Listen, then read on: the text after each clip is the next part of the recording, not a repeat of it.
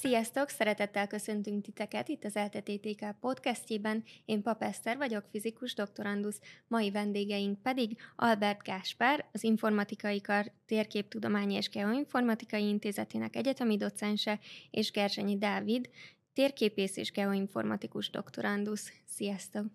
Hello. Sziasztok! Azért hívtuk meg őket ide a stúdióba, mert elkészítették a Gerecsev föltani veszélyforrás térképét, ami a Journal of Maps folyóiratban is megjelent, ezúton is szeretnénk nektek gratulálni. Köszönjük szépen! Még mielőtt rátérnénk erre a térképre, azt kérdezném tőletek, hogy mivel foglalkoztok? Én, ahogy elmondtad, egyetemi docens vagyok, és oktatok a e, Térképtudományi és Geoinformatikai Intézetben, emellett természetesen kutatómunkát is folytatok. A végzettségem nem csak térképész, hanem geológusként is végeztem itt a TTK-n, tehát egy két, két mesterdiploma birtokosa vagyok. Akkor, amikor ez történt, még nem volt a bolonyai rendszer, kicsit bonyolult volt, de a szakmám művelése során megpróbálom kombinálni ezt a két végzettséget, és Például ez a térkép egy jó példa erre. És a kutatásaid során mivel foglalkozol?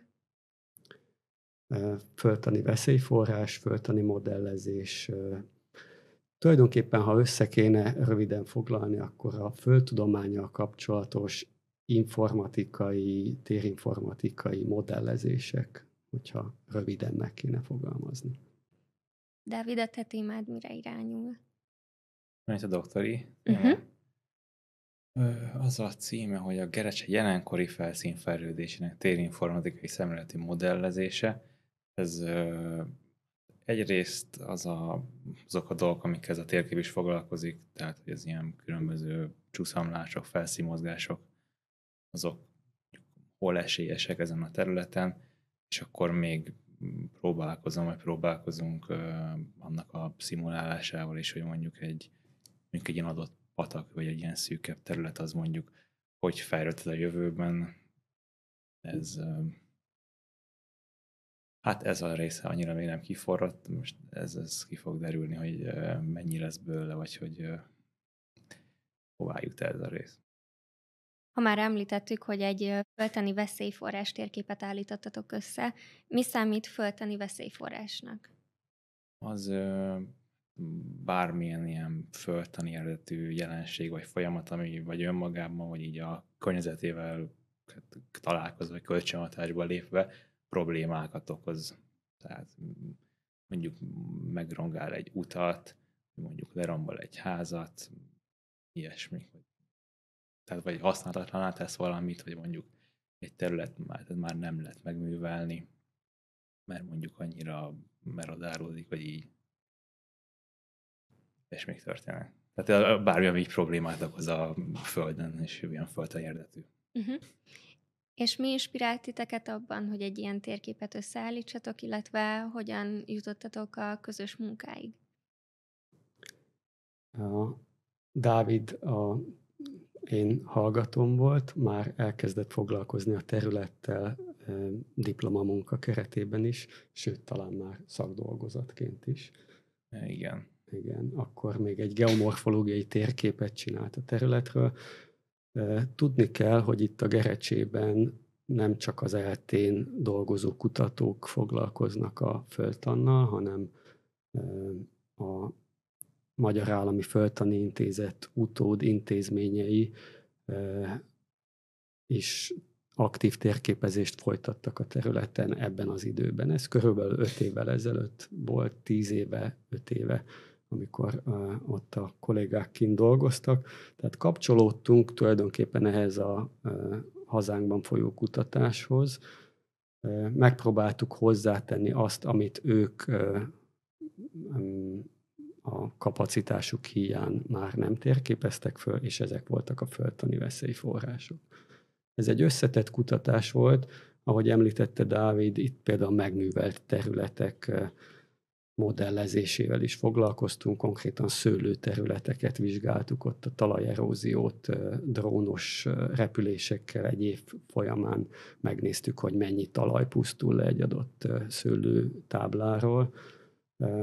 de ezt kiegészítette Dávid kutatása is, az egy kicsit nagyobb léptékű, itt a csúszamlásokat vizsgáltuk, illetve én pedig a bánya meddőknek a veszélyességével foglalkoztam. Tehát egy összetett, tulajdonképpen egy csapatmunka volt, ami így évek során egymásra épült.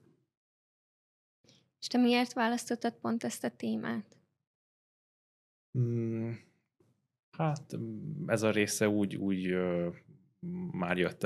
Nekem először az ilyen domborzatmodellezős dolgok tetszettek meg, hogy így, hogy lehet mondjuk így a, a terepet így akkor leírni így is, meg hogy a, milyen számokat lehet kihozni, vagy hogy ez, ez hogy írható le így, így, így kvantitatívabb dolgokkal, és akkor utána de először csak az ilyen smi változóknak a térképezése volt a, még a BSC-s szakdolgozatom, és akkor utána egy TDK-s munka volt az, amikor először megpróbáltam, hogy ilyen föltani morfometriai változók alapján megnézni, hogy mely területek a csúszámlás veszélyesek, és akkor ez így abból nőtte ki magát. A térkép meg végül is úgy lett, hogy a, hát mondta a Gáspár, hogy mi mindennel foglalkoztuk a területem, meg hogy mit tettem én így hozzá, és akkor gondoltuk, hogy legyen ennek egy ilyen szabatos térképi kimenete is. Tehát, hogy ne csak ilyen, mit mondott a geoinformatikai szoftver, uh-huh. és akkor az egy fáj, hanem ezeket így hozzuk össze, hogy összes ilyen adat, ami rendelkezésre áll, meg amit ezekből még így ki lehet sajtolni. Miért pont a gerecsét szemeltétek ki magatoknak? Az aktív kutatás az egy fontos, tehát hogy itt aktív új eredmények születtek, az egy fontos indító erő volt, vagy egy ilyen mozgató erő. Én, a, mielőtt az egyetemen dolgoztam, a Földtani Intézetben voltam térképező geológus, és az a általam említett korábbi kutatás a Gerecsében is zajlott, tehát én jól ismertem a terepet, tudtam, hogy milyen jelenségek vannak ott, ezek mennyire lehetnek társadalmilag érdekesek, és nyilvánvalóan ez a csuszamlás ez ebbe a kategóriába tartozik. Hogyan modelleztétek magát a területet? Hogyan kell elképzelni azt, hogy te most el akarsz kezdeni egy, egy területet modellezni? Hogyan kell nekiállni? Mm, hát amit uh, módszer, amit használtunk, annak két uh, fő bemeneti adat kell. Egyrészt uh, kellenek azok a területek, ahol már le, lezajlottak a csúszamlások, ezek a, ezek a mintaterületek, mm. és akkor a, ez a modell azt keresi, hogy uh, először is megnézi azt, hogy ezekre a mintaterületekre milyen tulajdonságok jellemzők, hogy például milyen meredek ott a lejtő, milyen az alakja, mondjuk mennyi víz folyhat az adott részre, aztán számíthatnak a különböző földtani tulajdonságok például, és akkor megvizsgálja, hogy ezek közül mik a jellemzők arra a területre, majd összehasonlítjuk a terület többi részével, amik többnyire nem csúszamlás veszélyesek, és akkor megnézzük, hogy mik azok a paraméter értékek, amik a amik ez, erre, ezekre a területekre kiemelkedően jellemzőek a többihez képest, és akkor utána mm, kijelölhetők azok a részek, amik nem, amiket nem használtunk mintaként, de olyan tulajdonságokkal rendelkeznek, mint a mintaterületek.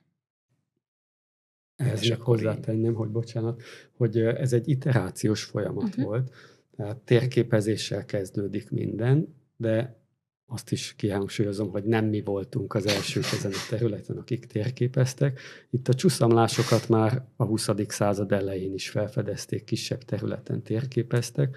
A 70-es években egy csuszamlási katasztert, egy adatbázist kezdtek építeni, ezeket mi felhasználtuk. Azzal kezdődött, hogy kimentünk a terepre, kategorizáltuk őket, és így lettek a területek lefuttattunk egy több változós térinformatikai modellezést, amiben pontosítottuk ezt a képet. Ezeket a terepen megint validáltuk, értékeltük, és ezzel így ilyen iterációs, ismétlődő folyamatként egyre finomítottuk a modellünket, és végül így született egy veszélyességi térkép, de ez a csúszamlásokra vonatkozik. Aztán a bányameddő az egy másik történet, de hasonló. Hát pont erről szerettelek volna kérdezni, hogy a bányameddőket, tehát ahol a bányászati hulladékokat lerakják, azoknak a felszínének a stabilitását milyen módszerekkel vizsgáltátok? Itt is rendelkezésre állt egy szabadon hozzáférhető adatbázis, szintén a Földtani Szolgálat által karbantartott adatbázisról van szó, de ezek pontszerű adatok. Itt műhold képeket és a domborzat modellt használtuk ahhoz, hogy ezeket felületi objektummá alakítsuk, tehát területtel rendelkező helyszínek legyenek, és persze itt is a térképek, topográfiai térképeket is felhasználtunk, illetve a területen a bejárások eredményeit is. Megvolt a térképezés, ugye említettem az előző témánál, a csúszamlásoknál is, hogy mindig a térképezéssel kezdődik, ki kell menni terepre, kell legyen egy kiindulási információ. Ezeket aztán a lejtő morfológia alapján hat osztályra, csoportra bontottuk. Általában a morfológiai elemeket tudjuk hat kategóriára osztani, és ebbe tartoznak mondjuk, a, a, hogyha a veszélyes lejtőket nézzük, a leszakadási zóna, ahol elindul a lejtőmozgás, az átmeneti zóna, ahol mozgásban van a törmelék a lejtőn, a felhalmozódási zóna, ahol a átmozgatott tüledék nyugalomba kerül, illetve a alacsony, illetve stabil helyzetben lévő stabil zónák, ahol nem történik mozgás. Hát a területen található összes felszínt így ebbe a hat kategóriába a több változós modellezéssel besoroltuk, és itt jött az a módszer, amit a Dávid már használt a csúszamlásnál is, hogy megnéztük, hogy a, a távérzékeléses és az adatbázissal ki nyert helyszíneken mennyire gyakori bizonyos felszíntípus, összehasonlítva a természetes lejtőkön található felszíntípussal. Szerencsére a legveszélyesebb lejtők esetében a bányameddőknél nem találtunk pozitív irányú eltérést, viszont az átmeneti kategóriában, ahol még mozgásban van a törmelék, ott bizony kiderült, hogy 25%-kal nagyobb eséllyel mozdulnak ezek meg a vagy vannak jelen ezek a, a bányameddők esetében, ami nem sok, de azért egy fokozott kockázatot jelent, és pláne, hogyha ezek lakott terület mellett, vagy egy olyan helyszínen vannak, ahol az önkormányzat településfejlesztést tervez, esetleg el akarja adni a rekultivált bányameddőt lakópark számára, hogy beépítsék, láttunk ilyet több helyen is. Ezek mind fokozott kockázatot jelentenek. És a térképünk motivációja tulajdonképpen ez volt, hogy egy közérthető megfogalmazással adjuk közre ezt az információt, akár az önkormányzatoknak, akár a településfejlesztéssel foglalkozó regionális tervezőknek. Ha jól emlékszem, de javíts ki, hogyha nem így van, a kutatásotok során mesterséges intelligenciát is használtatok. Igen, hát ez a, az osztályozást jelenti, tehát amikor a felszínosztályozást végezzük, akkor többféle modell lehetséges. Az egyik egy, ez a véletlen erdő alapú mesterséges intelligenciára épülő. Hát most már nagyon divatos ez a mesterséges intelligencia, mindenhol ezt használják, de ez tulajdonképpen egy felszínosztályozási uh-huh. módszer. És miket tartalmaz az általatok készített térkép? Már most itt ki van mhm. terítve. Uh-huh. Igen. Uh-huh. Hát is négy fő rész van, ugye az első az így simán ez a topográfiai alap, hogy az utak, vízhálózat és a domborzat, tehát ez is kell, hogy el tudjuk helyezni a, a tematikus részt, és akkor a tematikus rész az pedig három részből áll. Egyrészt rajta vannak a már dokumentált felszínű mozgásos esetek, ezek a, a földtani szolgálatnak az adatai alapján vannak, illetve mi még hozzágyűjtöttünk földtani térképekből, vagy más helyekről, ez az egyik, tehát azok a mozgások, amik már végbe mentek. Aztán rajta van az ezen alapuló ez a relatív felszínmozgás veszélyességi becslés, ezek itt a piros részek. Ez, ez mondja meg, hogy már dokumentált esetekhez melyik területek hasonlóak, és akkor a harmadik az a, azok a bezárt vagy felhagyott művelésű bányászati hulladéklerakok. Ugye itt meg van különböztetve az, hogy mi az, amit csak úgy abba hagytak és ott hagytak, mert mi az, amit rendesen bezártak, hogy valamennyi, és megpró- valamennyire megpróbálták visszaállítani az eredeti állapotot, mennyire lehet. És akkor itt, itt például meg van különböztetve négy kategória is, hogy külön vannak véve a kőfejtők, vagy az ilyen sziklahalmok, vagy a meddőhányók, amik mondjuk ilyen finomabb anyagoknak a meddőhányói, aztán vannak a ilyen zagytározók, vagy a széntermelésnek a melléktermékei. Tehát ezek így külön vannak szedve. És a bányáknál melyik, tehát gondolom akkor, amelyik szépen le van zárva, az nem jelent akkor a veszélyforrást? Ezt el lehet mondani?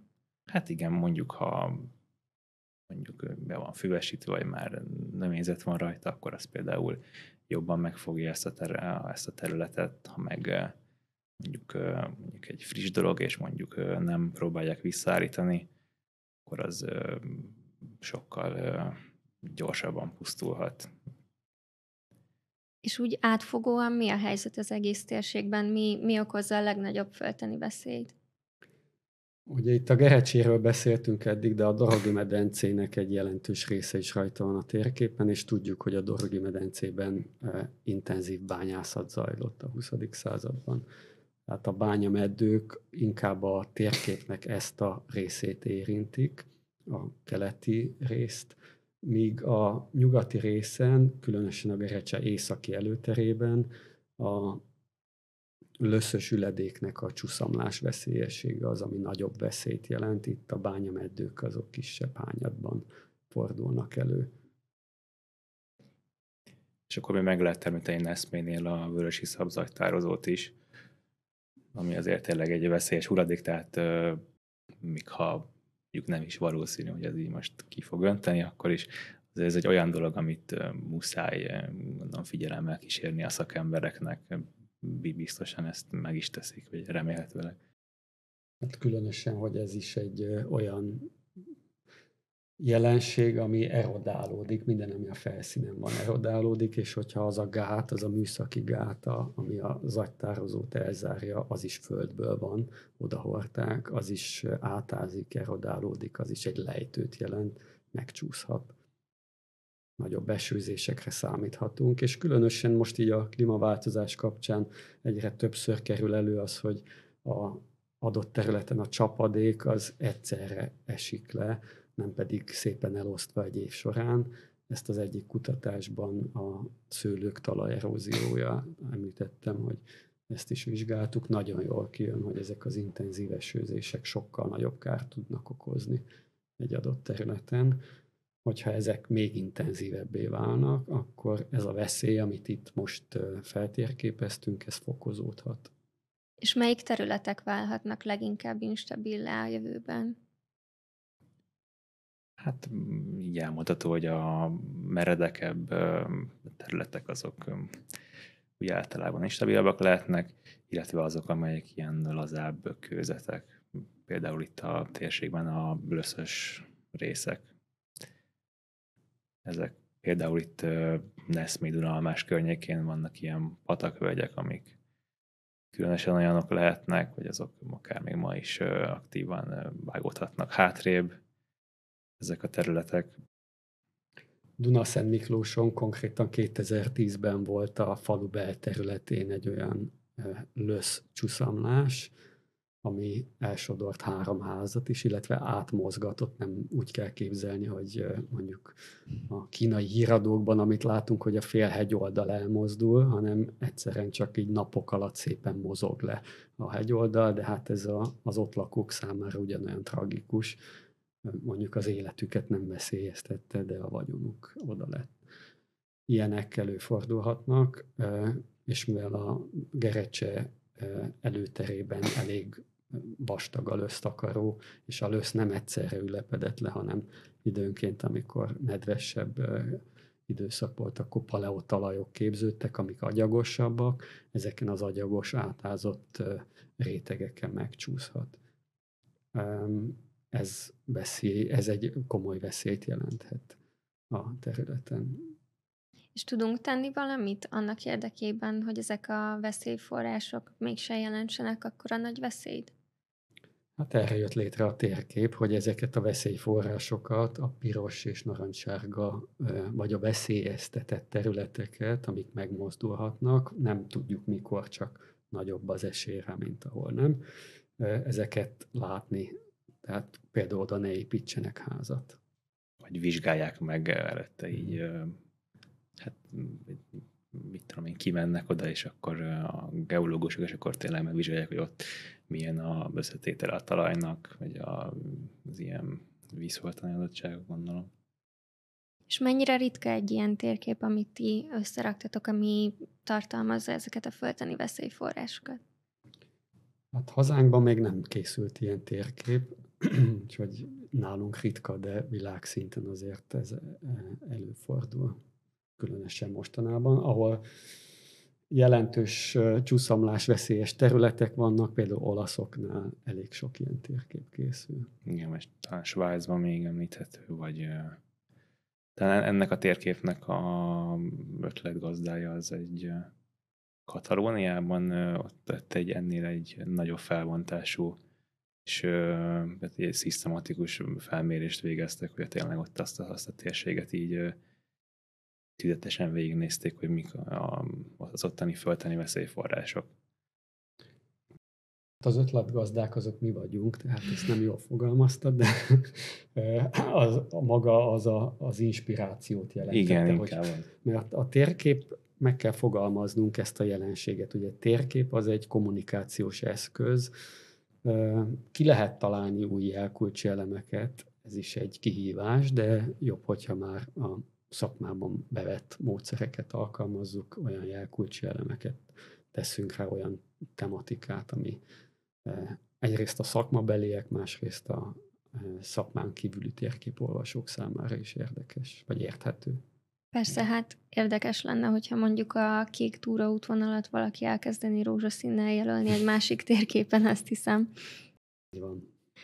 Mondjuk kiemeli a szín. De amúgy elmondható, hogy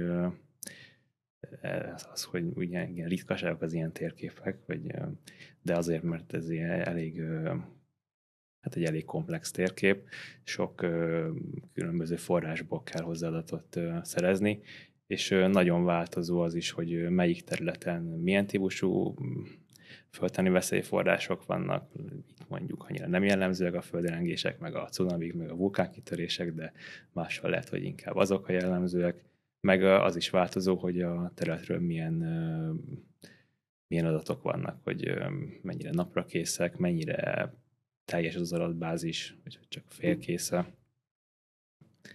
E, Tettel is függ, hogy, ez, hogy hova mi készülhet el. És tervezitek más térségeknek is a modellezését, illetve a felderítését föltani veszélyforrások tekintetében? Um, konkrétan ilyen térkép jelenleg nincs terben, de a felszín stabilitásának modellezését ezekkel a említett módszerekkel vizsgáljuk máshol is. Lehetne, pedig ilyen térképet csinál Magyarországon több helyen is vannak bányászott, alábányászott vagy bányászattal érintett és csúszamlás veszélyes területek. Így köztudott például, hogy Ózd mellett az Arlói tó az így keletkezett a 20. 20. Eh, század elején, a 20-as években talán. Eh, elzárt egy patakvölgyet a bányászat eh, miatt létrejött csúszamlás. Tehát például ezek a tájegységek, a heves borsodi dombság az egy nagyon jó terület lenne ahhoz, hogy ilyen térképet csináljunk. Reméljük, hogy ez inspirál más kutatókat is, és hasonló módszerrel meg neki látnak ehhez, és nagyon szívesen segítünk nekik. Bele tud, be tudunk szállni mi is, hogyha éppen időnk engedi, de egyelőre más térségekben inkább a felszín stabilitásra vagyunk kíváncsiak, és nem a térképkészítés a, a cél. Ez most egy ilyen szép lezárásának tűnik egy, egy nagyobb projektnek. Vannak más projektjeitek, amik be tudnak hallgatók kapcsolódni? Természetesen vannak. A térinformatika és a földtudomány kapcsolata az nagyon sok ponton lehetséges. Mi például bekapcsolódunk a őslénytani tanszéken folyó kutatásokba is, ott rendszeresen részt veszünk a nyári iharkúti ásatásokon, mi adjuk hozzá a műszert, hallgatóink mennek ki mérni, és ebből diplomamunkát is készítettek, publikáció is készült, de van egy doktorandusz, aki szintén paleontológia, most ez a vonal jutott eszembe, paleontológiai kutatáshoz kapcsolódóan távérzékeléssel próbál föltani térképeket előállítani olyan területeken, ahol növényzeti fedettség nehezíti a munkáját. Ez még egy új irányzat, de egyre inkább az látszik, hogy a távérzékelés és a térinformatika földtudományok minden területén jelen van. Tehát mi, mint geoinformatikai és térképtudományi tanszék egy ilyen tudást tudunk biztosítani bármilyen egyéb földtudomány témához, és csináljuk is, tehát sok ilyen projektünk van. Csak szöget ütött a fejembe, hogy amikor az ásatásokra kimennek Iharkúton a diákjaid, akkor a, miket mérnek? A csontokat, konkrétan a, csontokat. a leleteket, igen. Ezeket centiméter körüli pontossággal egy geodéziai GPS-szel bemérik, ebből egy 3D-s adatbázis keletkezik, aminek már több ezer rekordja van, több ezer bejegyzése, és ebből tulajdonképpen meg lehet mondani szintén egy modellezése, hogy melyik csontlelet rakható össze, melyik másikkal esetleg csontváz összetartozhat. Ez aztán a, a paleontológusoknak egy izgalmas kirakós játék. Mi a műszeres mérést és a térinformatikai jellemzést adjuk hozzá. És Dávid, neked mik a jövőbeni terveid? Mik a jövőbeni terveim? Hát a doktori képzést azt el kell végezni. Ezek fő, főleg ez. Csak már most ez egy ilyen, tényleg Aha. egy ilyen szép lezárt projektnek tűnik. Kezdesz még újat, vagy most már teljes erővel mm. diszertációírás, és majd utána meglátjuk, hogy mit hoz a jövő? Igen, inkább az meg elvarni, amíg maradt szálakat. Hát most így a térkép kapcsán még annyi, hogy ez egy nemzetközi folyóiramban jelent meg angolul a cikk, meg hozzá a térkép is angolul, de ugye ez egy magyar területről, és esetleg magyar döntéshozóknak, vagy, vagy embereknek szól végül is, tehát azért mondja, lehet, hogy illene, vagy mondjuk egy magyar átiratot is megcsinálni hozzá. Ezt, ezt, ezt még esetleg hozzá lehet rakni. Igen, ez, szerintem is egy fontos, különösen, hogy ennek nagy hagyománya van. A földtudományi térképek esetében 20. század elején sok ilyen térkép született, ami egyszerre magyar nyelven, angol nyelven, német nyelven jelent meg, nyilván azért, hogy minél szélesebb közönséget elérjen. Tehát ezzel én is csak egyet érteni tudok. És mit üzennétek azoknak, akik földtudományt és térképészetet is szeretnének tanulni? Erre most a bolonyai rendszer kapcsán jó lehetőség van, mert ugye a földtudományi alapképzés egyik szakiránya a térképészet. a, aki mesterszakon szeretne térképész geoinformatikus irányt venni, az, az informatikai karra kell, hogy átjöjjön, de ez nem mindig volt így. mi is a TTK része voltunk régen, és ahogy látszik, a kutatásaink, kutatásaink is elég szorosan kapcsolódnak a TTK-hoz. Mindenképp jöjjön el a szakirányválasztókra, ezeket szoktuk szakirányválasztó te a délutánokon külön a térképészettel foglalkozni. Nézze a honlapunkat, van a intézetünknek honlapja, most már YouTube csatornája is, tehát ezeket tudom ajánlani, hogy tájékozódjon. Megnézzétek meg a Földtudomány Alapszak nyílt napunkat is. Dávid, neked van valami jó tanácsod azoknak, akik uh, hasonlóra adnák a fejüket, mint te? Hát annyi, hogy hajrá, de mm, most így sokat beszéltünk arról, hogy ez a természettudományos vagy a földtudományos kapcsolat a térképészethez, de azért rengeteg nem természettudományos vagy földtudományos vetülete is van, téri fonadigának is, szinte már bármiről van adatbázis, egy mm, csomó olyan dolog van, ami ez nagyon jól jöhet akkor is, ha esetleg nem ilyen földtudományos érdeklődésű az ember, vagy nem ilyen ilyesmi témákat boncolgatnak később. És te miért választottad ezt a területet? Mi fogott meg benne? Hmm. Mármint melyik részét? Hát a térképészet, a geoinformatika. Hát um, érdekelt. Ez a geoinformatika szó fogott meg, azt hallott ilyen, ez ilyen hangzatosnak, aztán kíváncsi ezzel, mert mi van mögötte, vagy hát érdekelt az ilyen informatikai része a dolognak, de gondoltam, hogy azért ne csak bent legyünk, hanem így kint is, hanem így ez, hogy így szerettem volna ezt a térbeti betületét is megnézni a dolgoknak.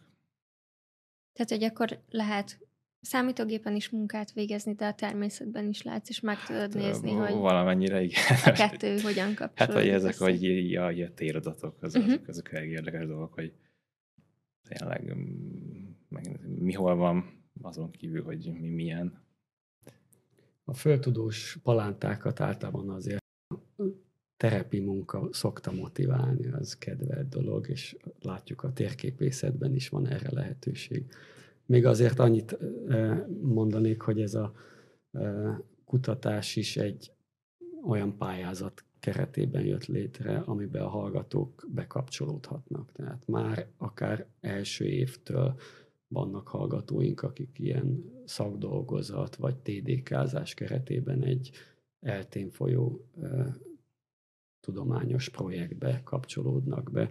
Nyilván a témavezetőjük megmondja, hogy mit csináljanak, és nem ők találják ki maguktól, de hát ez egy komoly nemzetközi pódiumra is eljuthat, hogyha lelkismeretesen foglalkoznak vele.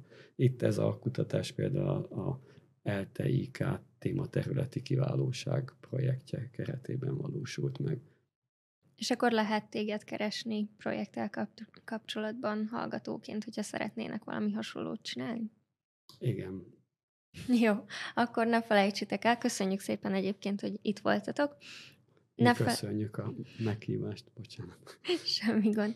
Ne felejtsetek el akkor uh, Gáspárnál jelentkezni, hogyha érdekelt titeket a téma. Jövő héten ugyanitt, ugyanekkor találkozunk újabb természettudományos beszélgetéssel. Ezt az adást visszanézhetitek természetesen itt a Youtube-on is, de vissza lesz hallgatható Apple Podcaston, Spotify-on és Google Podcaston. Ha még nem tettétek meg, akkor iratkozzatok fel a csatornánkra, és tartsatok velünk jövő héten. Sziasztok!